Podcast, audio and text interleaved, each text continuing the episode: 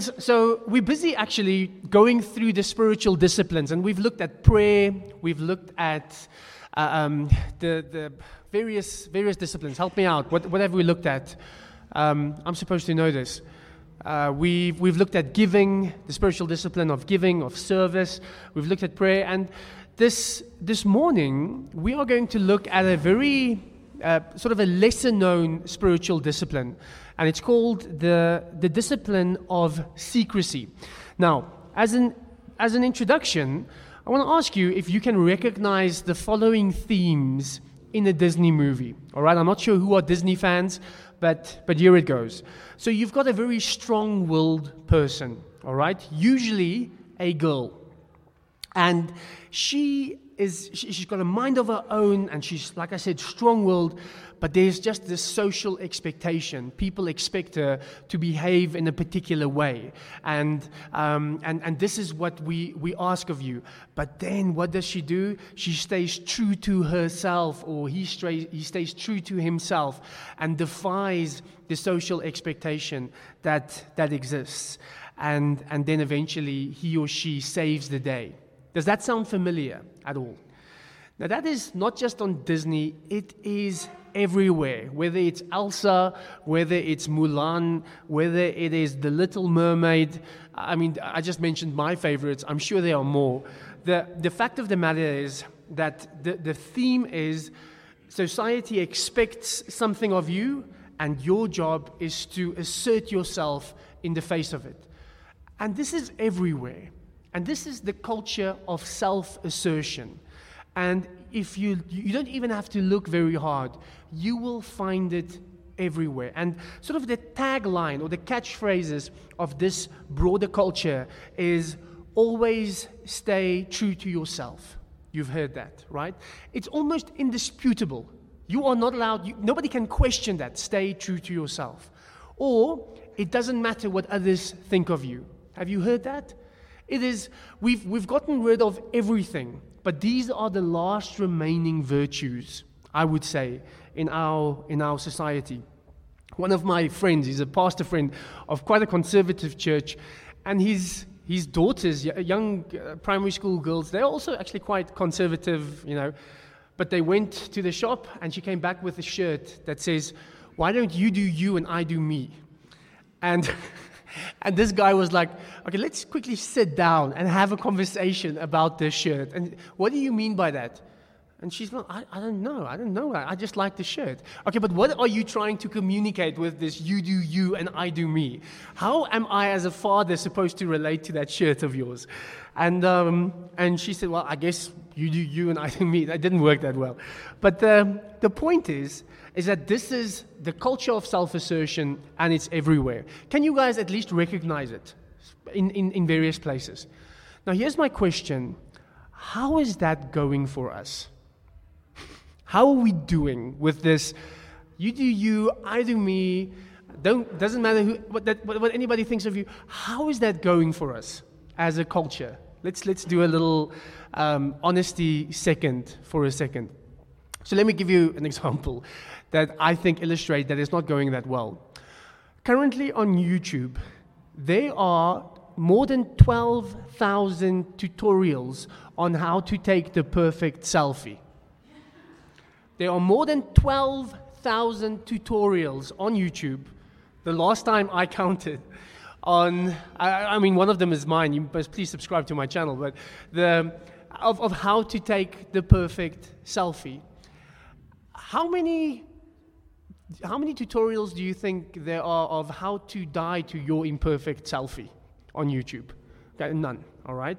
So we're not doing well. Why? Why do we want to th- these uh, tutorials on on how to take the perfect selfie? Because it matters very much what other people think of us. Every time, and I, I mean, I sort of just missed this. But but I, I think the, the kids growing up today, they are really in for it. But it's it's it's everybody's problem. You get a little dopamine rush every time somebody likes a post of yours, all right? And it becomes very competitive. You start comparing likes with other people. You start comparing photos with other people. And social media is just half of the problem. This, this game of comparing ourselves, this game of, of constantly asking the question, what will, will they think of this? What will they think of that? Is all of ours problem. And here's the thing. I think we need to be honest about it. And because I'm brave and vulnerable, I'm going to start off by saying, my name is Johan, and I am an approval addict. Your job is to say, hi, Johan. Thank you. There we go. We, we're getting there. If we're honest with ourselves, we realize that we are all approval addicts. Some of us more than others, but there's something in us that doesn't feel validated and that must constantly be validated externally. It doesn't matter how many Disney movies you watch, this remains. Sally Field, you guys know the actress Sally Field? She's slightly older. Mom, you're supposed to know Sally Field. Um, and anybody else, I guess. And she won two Oscars. And a while ago, she she did a speech. Um, and you can YouTube this if you want. And uh, she, she the, her acceptance speech for a second Oscar was a little bit crazy. But she just went on and said, you like me. You really like me. You like me. You really like me. And um, I, I, I guess... There's there's something in us, when we get approval, then we go like we go on like Sally Field saying that same line, you like me, you really, really like me. This is what Henry Nouwen says. Henry Nouwen, is a, he was a Dutch uh, Catholic priest. He says the following. He says, at issue here is the question, to whom do I belong, to God or to the world? Many of my daily preoccupations suggest that I belong more to the world than to God. A little criticism makes me angry, and a little rejection makes me depressed. A little praise raises my spirits, and a little success excites me. Often I'm like a boat on the ocean, completely at the mercy of its waves. Can you guys relate to that? He goes on, he says, who am I?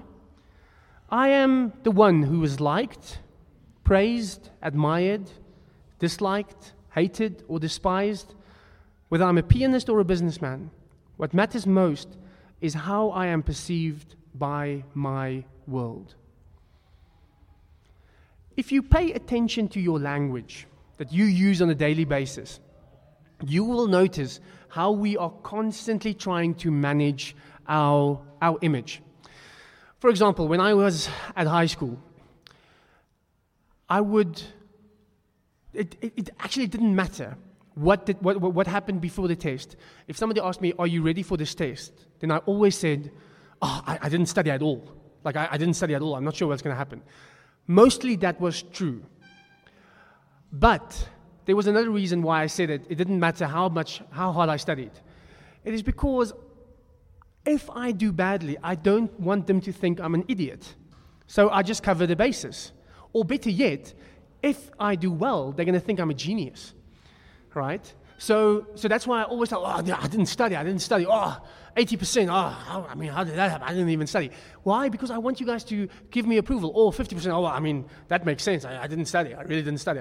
Trust me, I didn't study, right? We're trying to manage our approval. I haven't done that in a while, I promise. But you know what I've done a couple of times, and probably from this pulpit, if you want to call this a pulpit, what I've done a couple of times is I would say, I would start a phrase by saying, I don't watch much series, but the other day I saw this episode. and uh, and then I want to share, because I, I think it's a nice sermon illustration. I, the other day I, I saw this, and it reminded me of that and that and that. Why do I have to preface... Why do I feel like the need to preface that sentence with, I don't watch much, much series? It doesn't add to the conversation at all. Because I don't want you guys to think that I watch and binge series on weekends when you guys pay me the big bucks. And I'm I'm so worried about it. So I'm, look, I don't watch much series, but the other day, after an hour of prayer and two hours of Bible reading, um, I watched half an episode and I saw this that might be relevant to that. Why do I feel the need to say that? Because I want to manage my impression. I want to manage my profile, what you guys think of me. Can you guys relate to it? All right, my name is Johan, and I'm an approval addict. So because of this, because of this managing the perception of ourselves, people, I think it's psychologists, they've they've coined a term called imposter syndrome. Imposter syndrome is this, this thing where people at work or wherever, they feel what people think of them is incongruent with who they are. And then when they when they look at themselves in a particular space where they are maybe putting on, they don't even recognize themselves. And there is this nagging feeling the whole time that somebody's going to catch me out. Somebody's going to figure out that I, I actually don't know what I'm talking about. Somebody's going to find out that that I'm, I don't pray as much as I want you guys to pray. Somebody's going to catch me out being an imposter. And this happens all over the place, this, this imposter syndrome. All right. I want to make one more comment before we go over to some scripture passages. As humans, we've got two great needs. Now, we've got we've got many needs, but for the purposes of this conversation, we've got two great needs. The one is to be accepted, and the other one is to be known. But it works a little bit on a scale. Why do I say that? Because if you are very high on being accepted, but not very high on, on being known, then it feels like an illusion. It feels like you are deceiving people, right? You, you, you feel like an imposter. You are being accepted by your peers or by society or whatever. You're saying the right things or wearing the right something, but you don't feel like you are known. Other people are very high on known, but very low on accepted. You know what that's called? Rejection. It's called rejection. If people know you and they don't like and they don't accept you, we call it rejection. And rejection is probably our biggest fear as humans. We cannot stand it. And that is why we would rather opt for another category called isolation. Because if you are isolating yourself, then you, are, you, you cannot be known and you cannot be accepted, but at least you are in control. Does that make sense? So when I hide myself from other people, either by way of acceptance, either by way of allowing myself to be known, then at least I am, I am safe, even if I am isolated. So these are our, our biggest our biggest needs, to be accepted and to be known. And we're going to get back to that in a, in a while. What I want to say in the meantime is that it's so ironic that in our be yourself culture, we've got this whole theme of virtue signaling that's taking over, right? Trying our best to just manage the expectation of society, trying our best to show, look, I'm I'm really, I'm not racist, I'm not homophobic, I'm I'm uh, I'm not this carnivore, I'm good for the environment, I buy my coffee, uh, free, you know, free trade, D- doing our best to manage all of these things to just show that we are we are good, virtuous people. We are managing our image constantly. It's so ironic that this is happening at the same time that we are preaching continuously, be yourself, be true to yourself, et cetera, et cetera, et cetera. So what's the antidote? Well, the antidote is the spiritual discipline of secrecy. And it is something that Jesus talks about in the Sermon on the Mount. Now, the Sermon on the Mount, not on the Mount, the Sermon on the Mount is, you know how presidents every now and then, they give the State of the Nation address. Now, this is Jesus's the State of the Universe address. And he says the following. He says this in Matthew six from verse one. He says, "Beware of practicing your righteousness before other people in order to be seen by them, for then you will have no reward from your Father who is in heaven. Thus, when you give to the needy, sound no trumpet before you, as the hypocrites do in the synagogue and in the streets, that they may be praised by others. Truly I say to you, they have received their reward. But when you give to the needy, do not let your left hand know what your right hand is doing, so that your giving may be in secret, and your Father, who sees in secret, will reward you." The practice of secrecy. That's the one bit. He says this three times. We go on, verse five. "And when you pray, you must not be like the hypocrites, for they love to stand and pray in the synagogues and in the street corners, and they so that they may be seen by others. Truly I say to you, they have received their reward. But when you pray, Go into your room and shut the door and pray to your Father who is in secret, and your Father who sees in secret will reward you." And then we go over to verse uh, sixteen, and it says, "And when you fast, do not look gloomy like the hypocrites, for they disfigure their faces, that their fasting may be seen by others. Truly I say to you, they have received their reward. But when you fast, anoint your head and wash your face, that your fasting may not be seen by others, but your Father who is in secret. And your Father who sees in secret will reward you." What is this on about, and what, what does it tell us about our society today? We can't much relate to the fasting, perhaps, or to the um, the giving, definitely. Maybe the prayer we cannot much relate to. But remember, that culture was super religious, and the way in which you operated and the, the way in which society measured you was in the measure that you were you you showed your virtue in, t- in terms of prayer, in terms of uh, fasting, et cetera. You know what's a what's a good way of replacing this to understand our, our current culture? What is considered one of the biggest virtues? To be busy. So how do I respond when somebody asks me, "How are you doing?" I'm, no, I'm busy, thank you, busy. Why?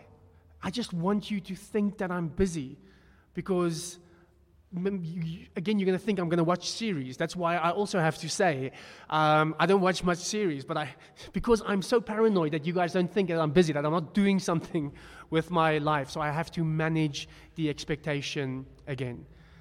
And Jesus says, "Johan, you're always going to be in bondage. You're always going to be an approval addict. So I have advice for you.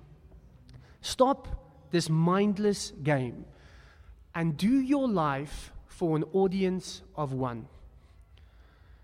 Inasmuch as you are looking for approval, do it to seek approval, because you, approval you will want, but do it for an audience of one.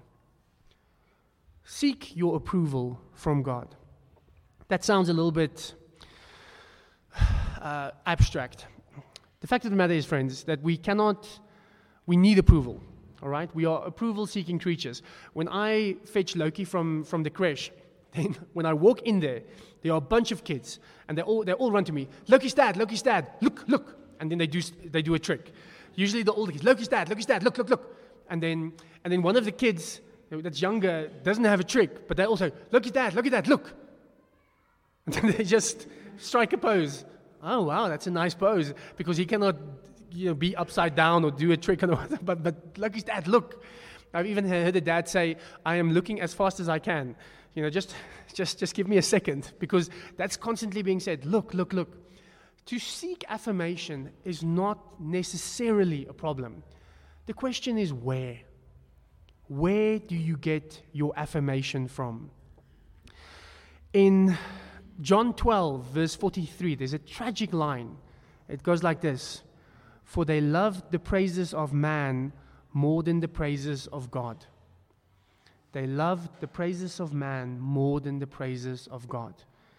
That's us.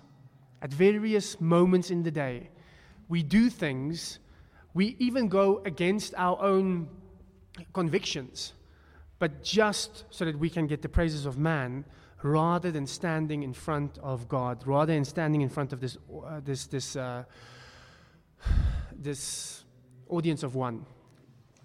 The bad news is that your need for approval is almost inexhaustible. The good news is that that God has an insatiable supply of of approval. So so here's the question: how do we reorientate ourselves so that we can focus on God's approval rather than man's approval? Now, this is this is difficult, I admit, but it is possible, and I can, I'm going to try and illustrate why it is possible. Um, in, when we had a, a previous venue in Magnolia Dull, you guys know where the park is, all sorts of interesting characters would pitch up at our door, mostly sort of homeless people. And there was one um, homeless girl, this Afrikaans uh, girl who, who came in there with a massive spider wound, you know, which was really a cool party trick. We just lift it up and then everybody will scramble and don't really know what to do and just throw cash at her and, and whatever. And so I said, uh, Geraldine, I'll take you to the hospital. And, and we, we started to form a bit of a, um, uh, we as a church, we, we tried to, you know, walk a path with her. And Lorraine would help her on, on occasion, and I would help her on occasion. But soon, we would realize that that she would sort of turn us against each other, because that's often how these things work, because they will say, yeah, you are not like Lorraine, because she doesn't speak nicely to me. You you speak nicely to me, Johan, but she doesn't speak nicely to me. And then she'll say the same version to Lorraine, because she said, no, I like you better. Like, when you give me money, it's nicer, um, because Johan, he does this or that or that. So at one point, she's talking to me, and she just says, Johan, um, but I mean, we, we, we're seeing right through her. I mean, this is now very obvious. She would say, Johan, yeah, I, I don't think she deserves you. And, you know, you're really an attractive guy. And she would just give me praise on praise. And, uh, and I, I like, uh, I'm, sh- look, I'm, I'm all for a compliment every now and then. But the point is, because I knew exactly where she was coming from, because I knew exactly, her praises didn't mean anything to me. Okay, her praises, you knew that it was just a party trick, right? Although there were lots of praises coming. And every now and then I tried to use it with Lorraine, said, you know that you've got competition out there. Um, and, um, you know, you don't like it when I don't clean the dishes, but Geraldine told me that I am way out of your league and, and, and whatever. Now, the reason why I'm telling you this is, is for the following purposes. You, somebody's approval only means something to us as soon as we validate it. There are people who can tell you all sorts of things, and it's not going to mean anything to you. So that shows me that we do have some control over whose approval we recognize and whose approval we do not recognize. Does that make sense? We do have a, a measure of control over it. So I think it is possible for us to reorientate ourselves somewhat.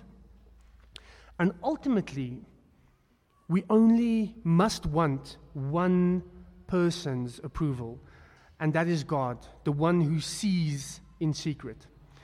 Friends, I cannot, I cannot try and land this message without referring to another passage and another concept that is very important. And I want to say, and I, and I don't say this lightly, this literally changed my life. And it comes from First Corinthians four.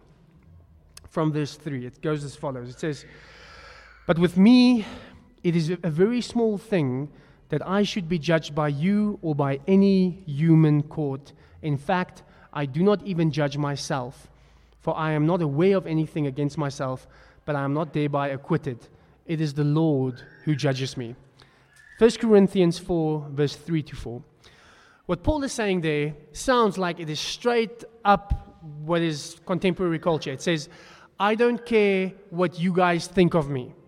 Nobody can, nobody can judge me.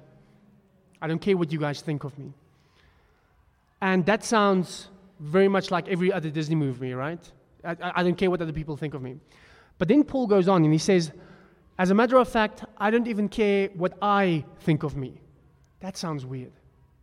He goes on and he says, I don't care what you guys think of me. And then he says, as a matter of fact, I don't even care what I think of me. I only care about what God thinks of me. And in those words lies so much freedom, friends. C S Lewis reflected on this and he said, the object of life is not to think more of yourself. It's not to think less of yourself. It's to think of yourself less. You know, everything in our culture is about self-esteem, right? No, you need to think more of yourself. Or, no, you've got a massive hubris. You need to think less of yourself. No, no, those categories are wrong. Think of yourself less. And at the other end of that spiritual practice, friends, lies so much freedom.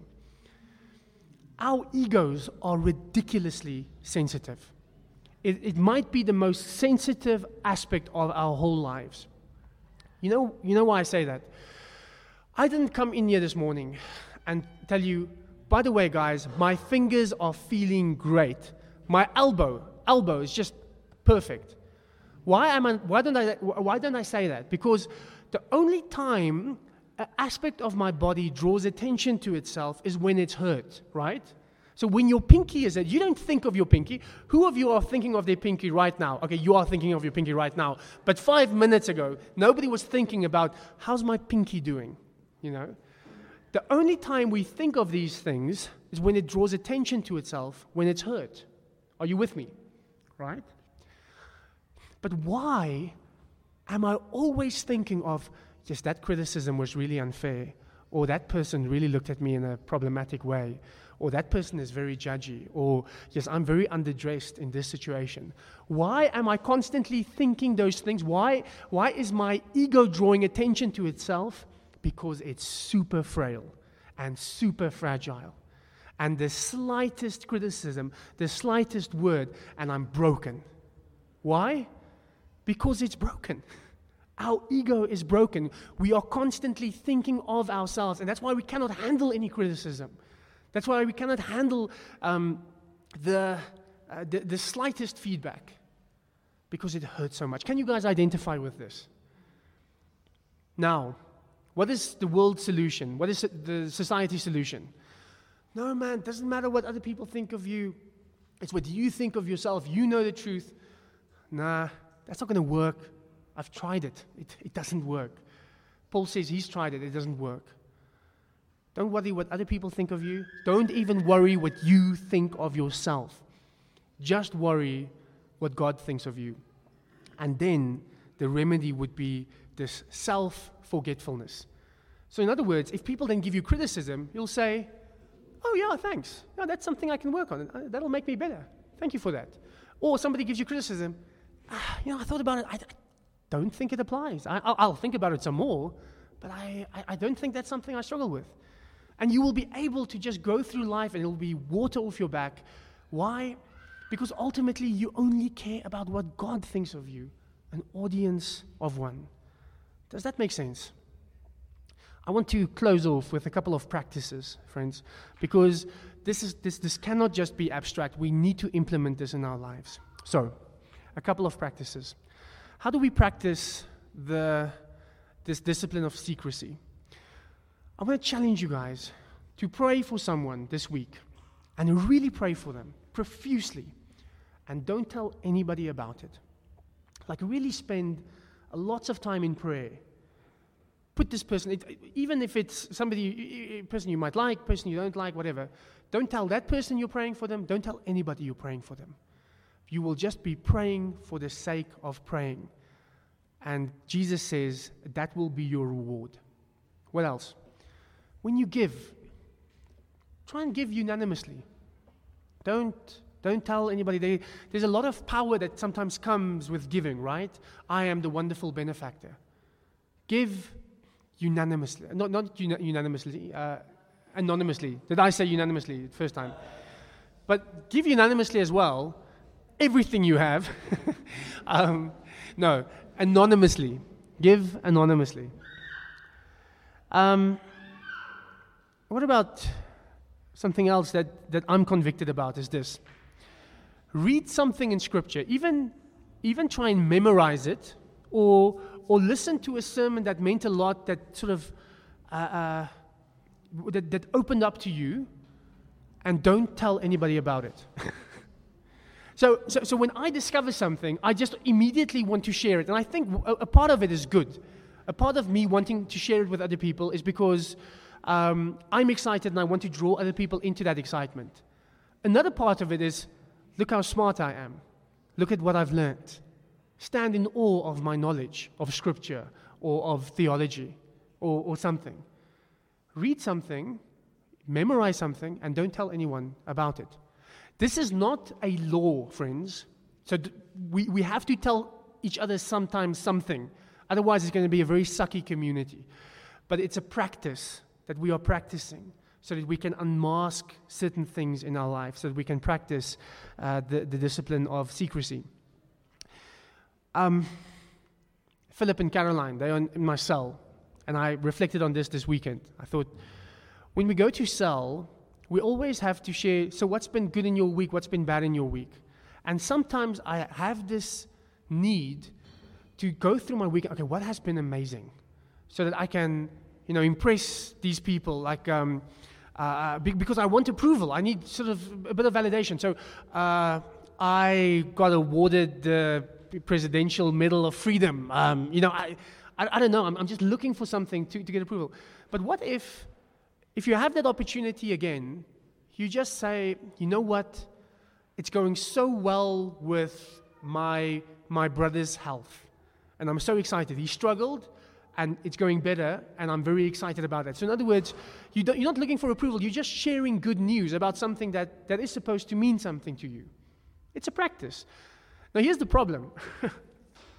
if we if we uh, say, you, you want, yeah, let's practice this discipline of secrecy, then you can, because of sin, become this very mysterious guy, you know? And, ah, oh, Johan, you know, he does amazing things, but he never tells anyone. He's just so mysterious. That's not the point, okay? This is what C S Lewis says. He says, a humble person, if you really encounter a truly humble person, you will not know that person is humble. They will not draw attention to their humility. You will remember of that conversation, I had a great chat. Yeah, we were just talking, and this person was really interested in me, and we were just talking. You will not walk away from that conversation thinking, that person is humble. It draws too much attention to the thing of humility. So that's, again, if I'm thinking of, okay, how am I going to practice this thing of secrecy? I'm just going to share nothing about myself. I'm going to be this mysterious, humble person. That's just drawing too much attention to it, and you're missing the point again. It's like Winston Churchill when he described one of his uh, political rivals, Clement Attlee. He said, he's a humble man with much to be humble about. And um, the point is, our, our, our job is not to to draw uh, to, to, to draw attention to our humility. It is to draw attention to the other person and to just enjoy the conversation and be completely other-centered. All right. The antidote, friends, on the one hand, secrecy. Let's practice this discipline of secrecy. Do you guys have an idea what it is and how we can try and implement it this week? Secondly, self-forgetfulness. When we constantly think of ourselves, we try to get rid of it. Don't think more of ourselves. Don't think less of ourselves. We think of ourselves less. And that means that we'll be able to handle criticism with a smile. It's a constant struggle. You might do well today and tomorrow, and then on Wednesday you're going to suck again. Um, but be be mindful of that so that we can get into that freedom, because that's obviously what Jesus wants for us. He doesn't give, he doesn't tell us these things so that he can be this sadist and like, oh, you guys must really suffer. Don't think of yourself. He wants to give us freedom on the other side of it. And thirdly, community. Why community? Here's the thing. I told you guys the th- two things that we really need, acceptance and to be known. And And illusion is to have the acceptance minus the being known. Then you just you just uh, uh, being an actor here. Rejection is when you are known and not accepted, and that is a horrible feeling of rejection. When you neither have acceptance and neither you are neither known, then you have isolation. But if you are known and accepted, that is called love. And as a community, we need to practice love. In other words, you need to show yourself, warts and all, to us. And we can look at you and say, welcome. Or you can look at me and say, I can look at you and say, I'm so glad you shared that with me. And you know what's going to happen? More often than not, you're going to hear a phrase from the other side that says, you too? Wow, I thought I was the only one. That's what happens most of the time. But in a community where we say we unconditionally accept and seek to know you, that is what we need to strive for. And you know why we need to strive for that? Because that is our relationship with Jesus. He knows us completely, warts and all, all of those horrible uh, desires that is at war within us. And he accepts us unconditionally.